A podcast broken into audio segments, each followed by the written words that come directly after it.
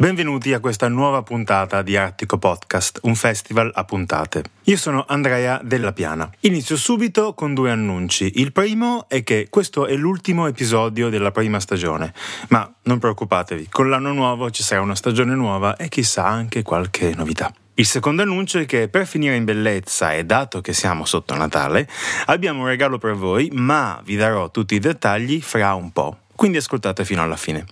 All'inizio di questa stagione, nella puntata zero, chissà se qualcuno se la ricorda, vi dicevo che questo podcast non vuole parlare solo di musica, di dischi, di musicisti, ma vuole essere un festival a puntate come quelli che facciamo davvero nella, nel mondo reale. E a noi piace essere interdisciplinari.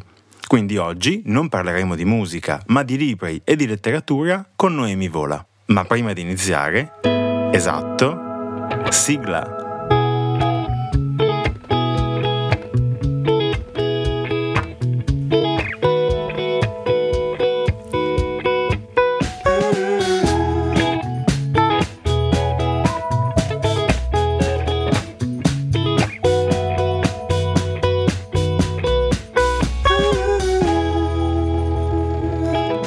Facciamo una piccola presentazione per chi non la conoscesse.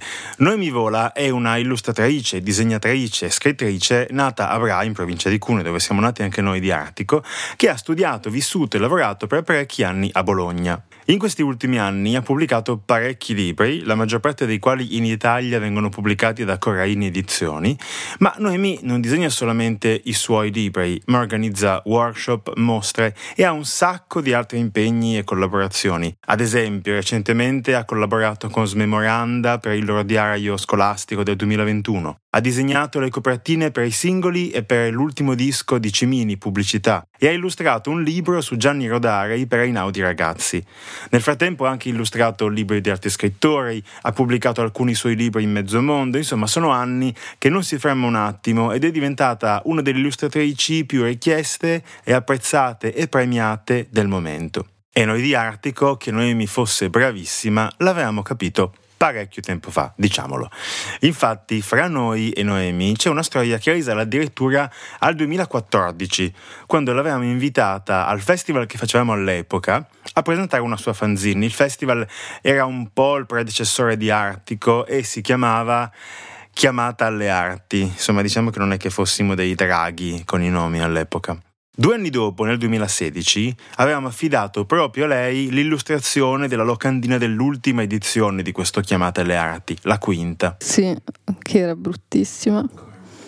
Eh, perché ora che ci penso era bruttissima. No! Perché ripudio i miei disegni del passato. Ovviamente non era bruttissima, ma va bene. Insomma, Noemi un po' rappresenta per noi un certo modo di fare le cose che ci è sempre piaciuto.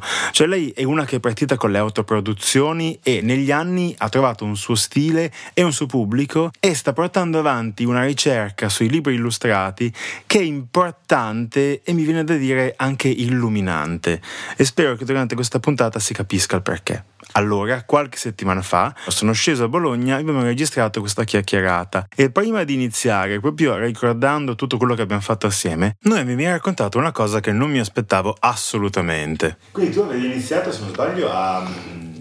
Non a Bologna, nell'altro posto che facevi, come si chiama? Oddio, sì, a Macerata. A Macerata.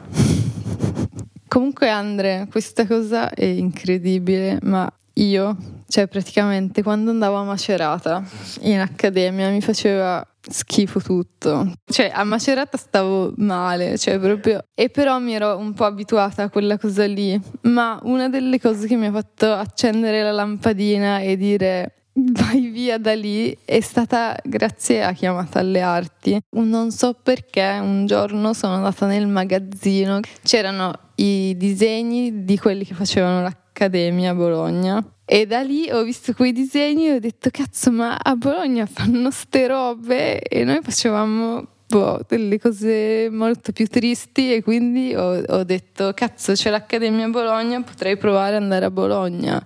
Cioè mi si è accesa la lampadina da lì e poi da lì quindi ho detto, ok, ho cambiato città e la mia vita è cambiata. Assurdo, sì.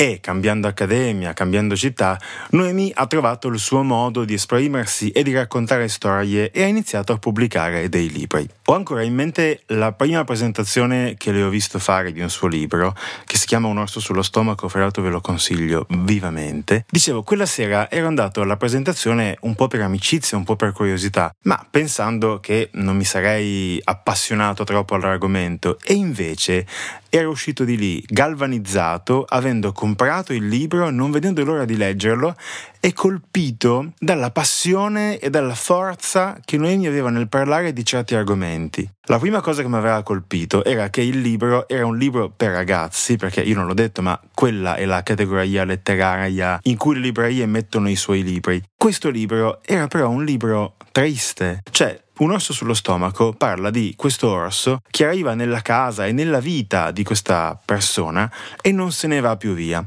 Ed è disegnato come questa bestia enorme, tutta nera, una macchia nerissima che quasi sempre occupa tutta la pagina e non lascia più la protagonista del libro. Ed è ovviamente il simbolo di una tristezza, di un malessere, di uno sconforto, ecco, che qualcuno vive e che pensa e sente che mm, non se ne andrà mai più appena arriva. Tutto questo raccontato in un libro che aveva appena vinto il premio come miglior libro illustrato per bambini del 2017. E l'altra cosa che mi aveva colpito durante quella presentazione era la forza e la passione con cui Noemi parlava di una cosa in particolare, ovvero l'idea dei libri per bambini, pensatelo fra virgolette, libri per bambini, chiuse virgolette. Dato che mi ero così gasato all'epoca, le ho chiesto di raccontarmi un po' che cosa ne pensa di questa cosa. Ci penso in continuazione che è una roba che mi fa troppo incazzare ultimamente anche non ne posso più di dire questa roba che, che, faccio i libri per i bambini, perché non vuol dire niente fare i libri per qualcuno, cioè uno fa i libri e poi i libri li legge chi li vuole, no? Ma io non faccio i libri per i bambini e non penso minimamente ai bambini quando li faccio, faccio dei libri, punto. Se poi i miei disegni sono riconducibili a quel mondo lì, ok, ma non vuol dire niente e non riesco a capire perché hlutverki cioè no, lo capisco perché abbiamo anni e anni di, di impreparazione alle spalle, ma è veramente difficile proporre alla gente dei libri con le figure e cercare di fargli capire che le figure sono da leggere, cioè è solo un altro linguaggio, no? Questa roba è mega scontata, ma in realtà non è vero perché quando ti trovi davanti a un libro con le figure lo riconduci per forza a questa roba dei, dei dei nel senso è vero, è, è tutto vero, però anche non, non, ha senso distinguere le cose, anche pensare di scrivere per dei bambini, cioè noi siamo adulti e io non ci credo, cioè abbiamo vaghi ricordi di quando eravamo piccoli, eccetera, però è veramente un po' presuntuoso no? pensare di scrivere per dei bambini perché sono veramente un altro pianeta dal nostro quindi ovvio che tu ti puoi avvicinare al loro modo di sentire ad esempio usando un linguaggio che non è difficile e, e cercando di semplificare tutto, ma questa cosa la puoi fare tanto per i bambini quanto per gli adulti e poi se non parti da, da, quella che è la tua necessità di dire le cose, secondo me è impossibile che, che, venga fuori mai niente di buono. Quindi io non scriverò mai un libro per qualcuno, scriverò sempre solo dei libri per me, nel senso che sono necessari per me. Poi se li legge un bambino, un adulto, un, un alieno, non cambia niente perché sta roba doveva esistere a prescindere perché Tipo, o lo scrivevo o morivo.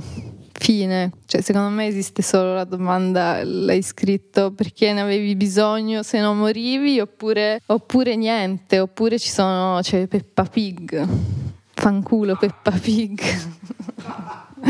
e per colpa di Peppa Pig e altre stronze come lei che abbiamo tutti questi pregiudizi nel mondo, cioè nell'illustrazione, no? Ma perché penso la maggior parte delle persone non, non conosce proprio che c'è tutta una serie di letteratura per l'infanzia che è della cazzo di letteratura vera che però non si conosce perché c'è questo pregiudizio qua.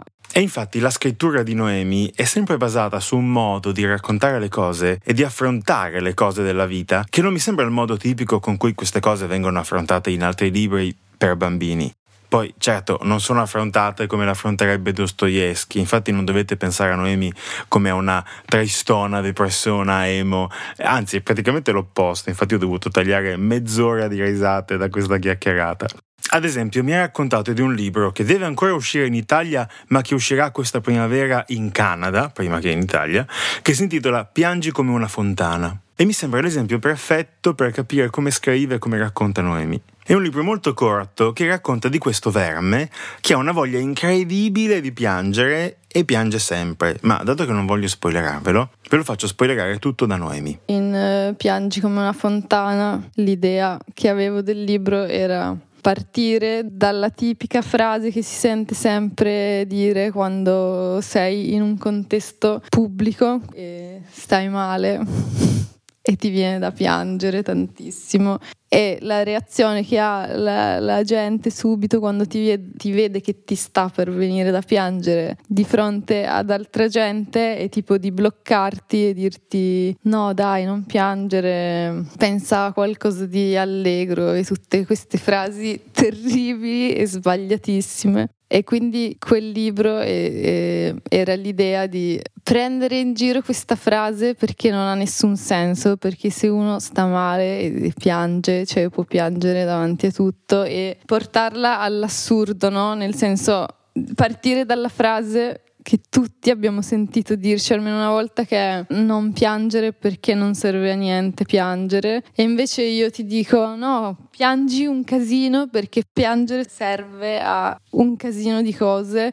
E poi nel libro elenco delle cose assurde, no? Tipo piangi perché se, cioè, se piangi come una fontana i piccioni sono mega felici perché si possono fare il bagno come se fosse una piscina. O se piangi all'ora di pranzo puoi cuocerti la pasta nelle tue lacrime eccetera, eccetera. Però la cosa che dico è che io avevo così tanta voglia di piangere per tanto tempo che a un certo punto ho detto, cioè, o, o mm, prendo un po' in, in, giro questa cosa, tipo mi do un po' di coraggio a dire e vai, anche oggi ho un casino voglia di piangere perché sto di merda, quindi perché non pensare a, a, a che fare con questa roba? E alla fine sì, è stato molto liberatorio disegnare in tutte le pagine qualcuno che piange un casino. Infatti,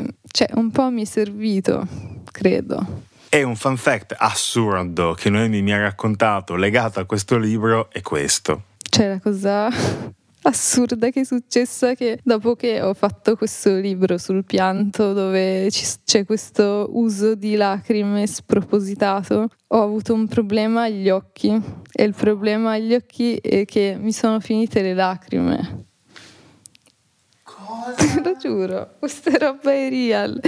Il libro inizi- l'avevo iniziato un po' prima del lockdown, il primissimo lockdown, e poi l'ho finito prima della fine del lockdown e alla fine del lockdown avevo questo problema che un mio occhio mi era diventato completamente iniettato di sangue.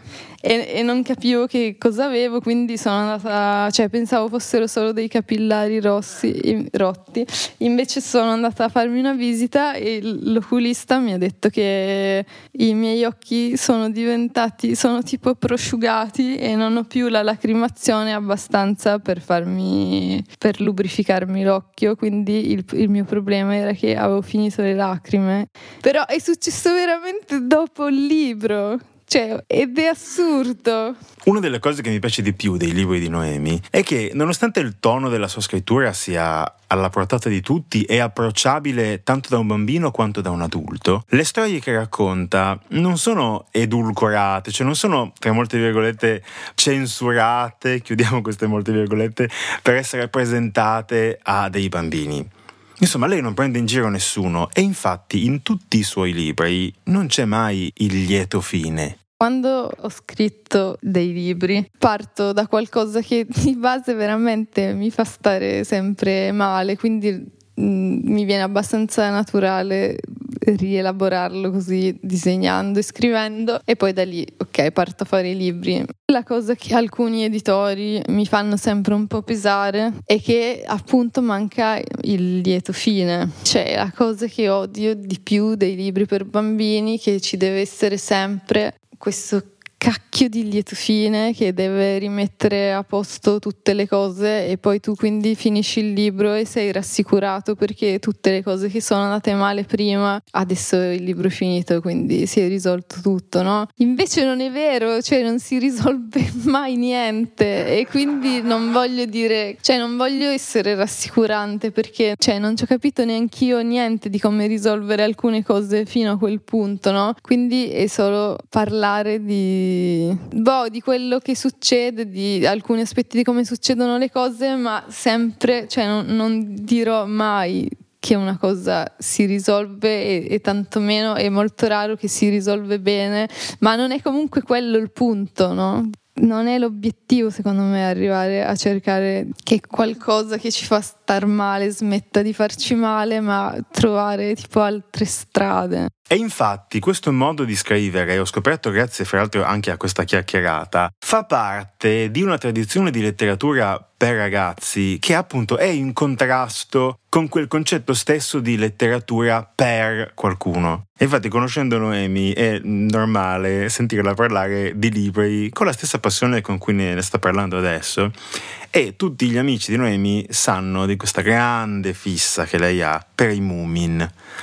E voi magari direte chi? Ecco appunto, ah, l'ho detto anche io, tranquilli. Io veramente ho questo pallino dei Moomin infinito. I, I Moomin sono dei personaggi famosi in tutto il mondo, a parte che in Italia.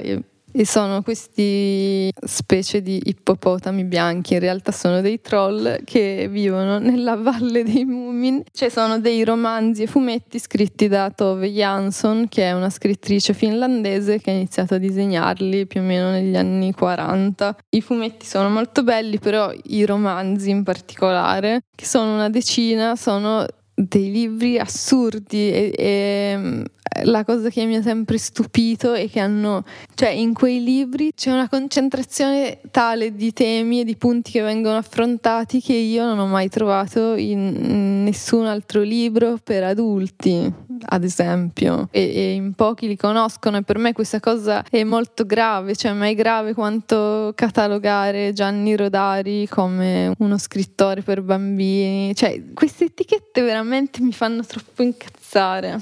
Quindi ho chiesto a Noemi perché qualcuno che non li ha mai letti dovrebbe leggere I Moomin di Tove Jansson. Bisognerebbe leggere tutto dei Moomin. perché dovrebbe leggerli?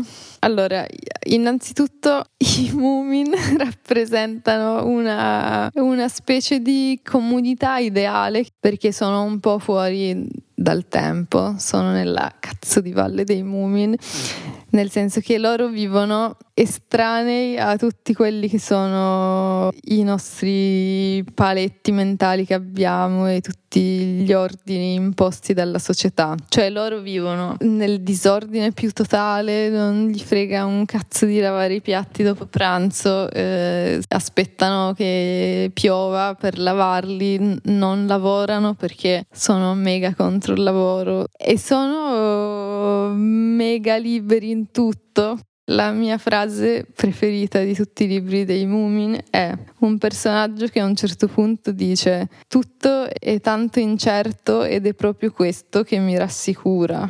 Wow! Eh.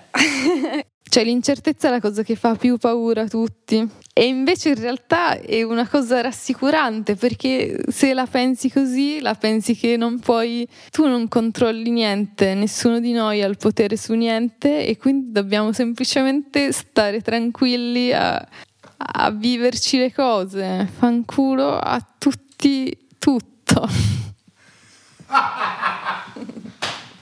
Sei incredibile. L'ultimo libro pubblicato da Noemi, che è uscito solo qualche mese fa, fra l'altro, parla di vermi di nuovo e mi sembra un po' la sua opera più grande, di sicuro quella che racchiude meglio tutta la sua poetica, il suo modo di, di scrivere, di disegnare e si chiama Sulla vita sfortunata dei vermi, trattato abbastanza breve di storia naturale, che secondo me questo è un bellissimo titolo e lo dico che è bellissimo perché l'ho copiato.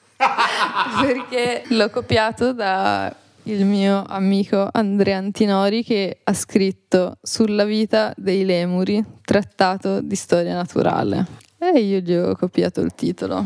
Grazie Andrea. È un libro che ci ho messo quattro anni a fare, nel senso che da quattro anni ho raccolto scatoloni di materiale e poi di tutto questo materiale ci ho tirato de- fuori queste 200 un po' più pagine. Penso che sia partito tutto da... non so se hai notato che all'inizio c'è una citazione di Tove Jansson è la citazione di un libro che si chiama Il libro dell'estate, pubblicato da Iperboria, dove c'è un capitoletto in cui c'è una bambina che scrive un trattato sui vermi che si spezzano in due. Le capita di assistere a questa scena in cui un verme viene accidentalmente spezzato a metà da una zappa nell'orto e quindi lei inizia a fare tutto un ragionamento su questo verme che prima era intero, poi viene diviso in due parti e da quel momento in poi le due parti che sono una parte la testa, una parte la coda, quindi c'è una parte che ha un cervello e una parte che è la coda, quindi la parte che coda è una parte che è sempre stata abituata a seguire la testa. Da questo momento il verme è diviso a metà e queste due parti devono essere per la prima volta indipendenti e staccate l'una l'una dall'altra, no? E quindi tutte e due iniziano a chiedersi, ad esempio, da che parte devono riniziare a crescere, se devono essere un po' più coda o un po' più testa. Insomma, sono costrette a rimmaginarsi come parte a sé stante, cosa che non sono mai state. A differenza quindi di tutti gli altri suoi libri, questa volta Noemi ha scelto di raccontare questa storia usando una struttura strana, diversa, ovvero quella del trattato di storia naturale. E leggendo il libro questo approccio mi ha, mi ha affascinato perché pur rimanendo ovviamente molto leggero, mai seraioso, riesce a creare un identikit del verme che nella sua semplicità mi ha colpito. Poi parlandone con lei ho scoperto che l'idea di questa struttura aveva una necessità e un senso ben preciso. Quando ho capito che dovevo fare questo libro sui vermi, ho capito che era una cosa che mm, tipo sentivo molto nel senso che ci vedevo tante cose in questa immagine del verme diviso a metà. E ci vedevo così tante cose che sentivo troppo vicine a quello che sentivo che avevo bisogno di un distacco e pensavo quanto sono fortunati gli scrittori dei libri tipo di scienze che devono sempre scrivere delle cose oggettive e non ci devono mai mettere quello che pensano riguardo all'argomento, no? Ed ero tipo stufa di, di, vedere che nei miei libri a volte trasparivano i sentimenti, nel senso che avevo bisogno di un, una cosa che non avesse sentimenti, come sono i libri scientifici, no? Cioè, ovviamente poi l'approccio scientifico è, è poi tutto rivisitato da me, però nella prima parte è, è solo una descrizione di quello che è il verme ma è poi inevitabile sempre che, che, si arrivi a parlare di cose che non sono oggettive, cioè anche nella scienza, tipo c'è questa um, un po' cosa non chiara che se si divide un verme a metà alcuni dicono che muore oppure che sopravvive oppure che se lo tagli in un punto piuttosto che in un altro muore o sopravvive, quindi tipo se, se googli su Google se cerchi su Google e scrivi un verme diviso a metà muore o sopravvive, ci trovi mille risposte, muore, sopravvive, muore, sopravvive. E quindi questa cosa mi piaceva molto che non c'era già una risposta chiara e netta dal punto di vista scientifico La cosa che mi piace di più in assoluto dei, dei, vermi sono che a differenza di tutti gli altri animali super fichi non hanno nessun equipaggiamento accessorio per difendersi, no? Cioè non hanno gli artigli, non hanno le chele, non hanno la pelliccia per quando fa freddo e nonostante questo cioè, la loro vita è piena di pericoli, ci sono i predatori, c'è il fatto che quando piove le loro gallerie, sono le loro case si riempiono riempiono di acqua e loro rischiano di annegare. Quindi devono uscire in superficie e quindi uscendo in superficie sono di nuovo in pericolo per i predatori, eccetera, eccetera. Uno dei rischi è appunto quello che venga diviso a metà, cioè davanti a questa cosa non riesco a non pensare a come reagisce un verme che viene diviso a metà. E infatti, dopo questa prima parte più asettica, più scientifica, senza sentimenti, si apre una parte molto emotiva, molto umana, dove questo verme diventa un po' il simbolo di una incompletezza, di una ricerca che di sicuro conosciamo tutti. Un'altra metafora che Noemi sottolinea spesso è quella dell'insensatezza che i vermi hanno nello scavare gallerie tutta la vita, senza uno scopo troppo, solamente perché sono fatti così di natura. Poi lo scavare la me- è la metafora per noi, no? un po' di ricercare qualcosa. E infatti c'è una parte nel libro in cui dico che loro scavano, scavano, ma non hanno l'intenzione di cercare qualcosa o di arrivare a trovare qualcosa. Loro scavano e basta e sono come noi, no? che ci illudiamo che facendo tutte le cose che facciamo eh, magari alla fine troviamo qualcosa o raggiungiamo un obiettivo, ma non è mai vero secondo la mia visione ovviamente. È, è tipo un po' anche il senso di quella frase di prima dei Moomin. Di nuovo si torna lì, no? che niente ha senso, tutto incerto e, e e solo in questa condizione io per come... Beh, questa la teniamo. Era il postino. LOL. LOL. LOL, sì. Il, niente, in breve era niente ha senso, tutto incerto e questa mi sembra la condizione perfetta e unica per fare le cose. Se inizi a pensare che stai facendo una cosa perché ha senso o perché stai pianificando qualcosa, sei sulla strada sbagliata. Wow. Parole dure. Parole severe. Come avete sentito, Noemi ci ha messo quattro anni a finire questo libro e una volta finito mi raccontava che ha avuto un periodo in cui ha avuto un rigetto totale verso il disegno. Ma dato che lei mi diceva a parole sue che lei non capisce come la gente possa annoiarsi, lei non è che si è fermata mm, del tutto, ha continuato a fare cose, semplicemente ha cambiato mezzo e ha usato un nuovo materiale, ovvero i peluche e con un nuovo interesse un po' strano. Allora devo dire che ultimamente ho un'attrazione verso Satana e questa... cioè, veramente da quest'estate mi interessa tutto quello che riguarda il male. E forse questa cosa mi è uscita un po' dal fatto che mm, quando i miei disegni vengono visti estrapolati un po', cioè decontestualizzati la gente li, mi dice che sono dei disegni carini e mi dice sempre dei commenti positivi su dei disegni che io sono stata di merda a fare, sono tipo la rielaborazione dei miei traumi e invece la maggior parte delle volte penso che non arrivi questa cosa per il mio modo di disegnare che se estrapolato dal contesto non sembra per niente, no? Cioè ho avuto un po', credo, la reazione che mi sono stufata di, di fare le cose che sembrano carine e, e vorrei indagare un po' il mondo del male. A un certo punto quest'estate, cioè ho smesso di fare tutto quello che faccio di solito, anche proprio di disegnare e ho usato un altro materiale che erano i peluche. Tra l'altro erano i peluche di quando ero piccola.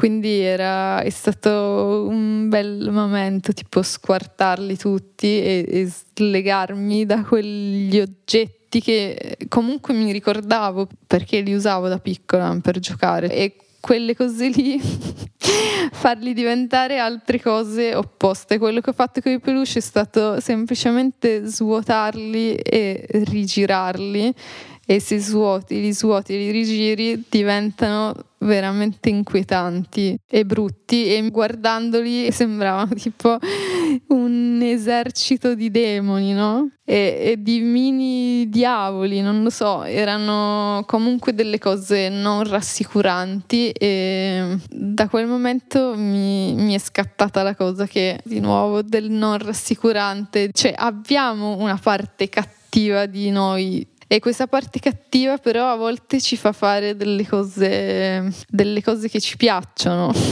Ora sto provando a fare quello anche con i disegni. Ad esempio sì, ho, ho bisogno di cambiare ehm, la tecnica, infatti anche per questo che non riesco a disegnare in questi ultimi mesi perché ho bisogno che il segno sia più sporco e ho bisogno di, che sia ancora tutto più brutto e devo capire come raggiungere questa cosa. Ovviamente Noemi sta già lavorando a un libro nuovo e adesso vi diamo un piccolo spoilerino per voi. Il libro ha un titolo memorabile, ce lo, lo sentite questa volta e non lo dimenticate più. Il titolo che ho pensato è Se vuoi ti do fuoco.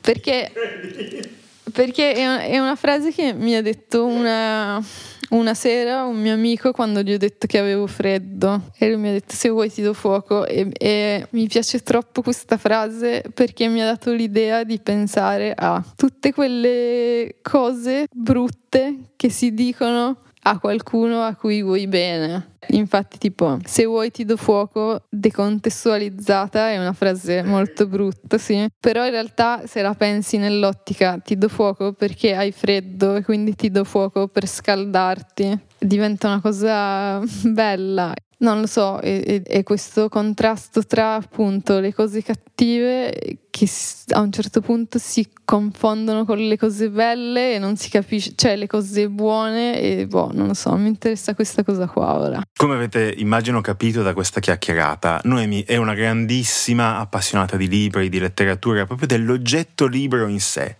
E una cosa che mi ha colpito rileggendo tutti questi libri per prepararmi per questa chiacchierata è che in ogni libro si trovano degli altri libri disegnati ed è palese che siano messi lì con titolo, autore e copertina come consigli di lettura per chi legge questi libri. Sì, anche nel libro dei vermi ci sono tanti libri, ma è vero, in tutti i libri disegno personaggi che leggono libri ed è vero che alcuni libri che ho letto sono stati fulminanti, nel senso che mi hanno cambiato un po' la, la visione delle cose e soprattutto in dei periodi anche in cui mi sentivo molto persa.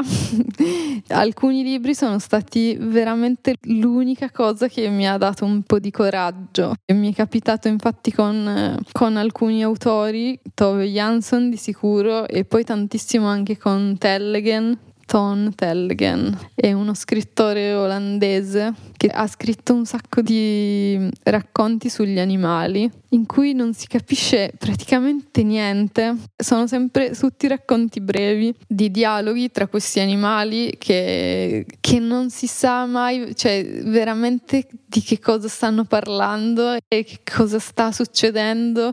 Cioè, ad esempio, a un certo punto mm, sono nel bosco e arriva lo squalo e, e boh, normale che, che nel bosco c'è uno squalo insieme a tutti gli altri animali. Sono distrutti tutti tipo i piani temporali, dimensionali, sì, la logica non esiste neanche nei dialoghi. E veramente un sacco di volte ti chiedi ma di che cosa stanno parlando? E questa cosa che non capisci bene qual è il punto ti apre la mente su mille cose, quindi ovviamente tu che leggi ci metti poi la tua interpretazione, quindi Boh, per me sono incredibili quanti, quante cose mi hanno fatto pensare leggere quelle cose. E lui è anche stato abbastanza fulminante. Un altro libro fulminante è stato Winnie Pooh. Ma dai. Winnie Pooh è un libro bellissimo che anche lì abbiamo tutti nella mente Winnie Pooh di come l'ha ridisegnato la Disney, eccetera. Ma, ma Winnie Pooh è tutt'altro di questa roba qua, sì. C'è una cosa bellissima che infatti eh, mi ha fatto sempre riflettere tantissimo, che c'è stato uno scrittore americano, di cui ora non mi ricordo il nome, cioè ha detto tipo smettiamo di chiamare la letteratura per bambini letteratura per bambini, perché per me la letteratura per bambini è, si potrebbe anche benissimo chiamare letteratura contro gli adulti nel senso che molti degli scrittori che sono diventati gli scrittori più famosi di libri per bambini, tipo la Lindgren, che è quella che ha scritto Pippi Calzelunghe, Tove Jansson, Roald Dahl, quello di Winnie Pooh, una serie infinita di altri, erano persone che vivevano la società adulta in un modo cioè se la vivevano male e quindi il fatto di scrivere, cioè erano personaggi un po' tutti outsider, no? E quindi il fatto di scrivere libri per bambini era un po' come una protesta per prendere in giro e per protestare contro il mondo degli adulti. Cioè, ad esempio, la scrittrice dei Moomin, cioè, a un certo punto è andata a vivere su un'isola in mezzo al nulla la scrittrice di Pippi Calzerunghe c'è stata tipo esiliata dal suo, dalla sua città perché ha avuto tipo una, un figlio, una figlia, mi sa una figlia fuori dal matrimonio e quindi tutti questi personaggi dei libri per bambini sono una specie di protesta dei loro autori adulti di quello che non vorrebbero della società in cui sono costretti a vivere che non accettano perché gli sta stretta. Ed è per questo anche che mi fa arrabbiare che poi queste cose vengono solo considerate per bambini, perché in realtà cioè, i libri per bambini non sono mai libri solo per bambini, soltanto per il fatto che sono scritti dagli adulti. E mi stupisce come non, cioè tipo, non capisco come fa la gente a non interessarsi di questa lettura di questi autori che è semplicemente una lettura della società che poi viene, cioè, viene interpretata da dei personaggi e sono letture sempre, non lo so, interessanti e prendono sempre in giro tutto e, e no, non è giusta la parola sdrammatizzano, come si dice? Cioè rendono eh, meno importante tutto quello che invece nella società adulta è considerato importante. Bene, la puntata di oggi sta per finire e così anche questa prima stagione. Quindi grazie davvero a tutti voi per aver ascoltato, grazie a Aurora, a Marta, a Giacomo e a Giovanna e a tutta Switch On per avermi aiutato a fare questo podcast. Ora però mm, passiamo alla cosa importante, il regalo. Il regalo in questione è un'illustrazione che Noemi Vola ha fatto solo per quelli che si iscrivono alla nostra newsletter, quindi vi basta andare sul nostro Instagram Artico Festival, tutto attaccato, andare al link in bio e lì trovate tutto. Ve la mandiamo in qualità altissima così potete stamparla, farci quello che volete. Trovate Noemi su Instagram come Vola Noemi, tutto attaccato, Artico Festival come Artico Festival, tutto attaccato, che fantasia, e me come Andrea Punto della Piana. Io almeno ho il punto, no? Andrea Punto della Piana. Va bene, ci sentiamo il prossimo anno, buone feste, state bene. Ciao. Ah, e anche sta stagione è andata, eh? eh? È andata, è andata. Adesso bevo la tisana di finocchio di Curizia.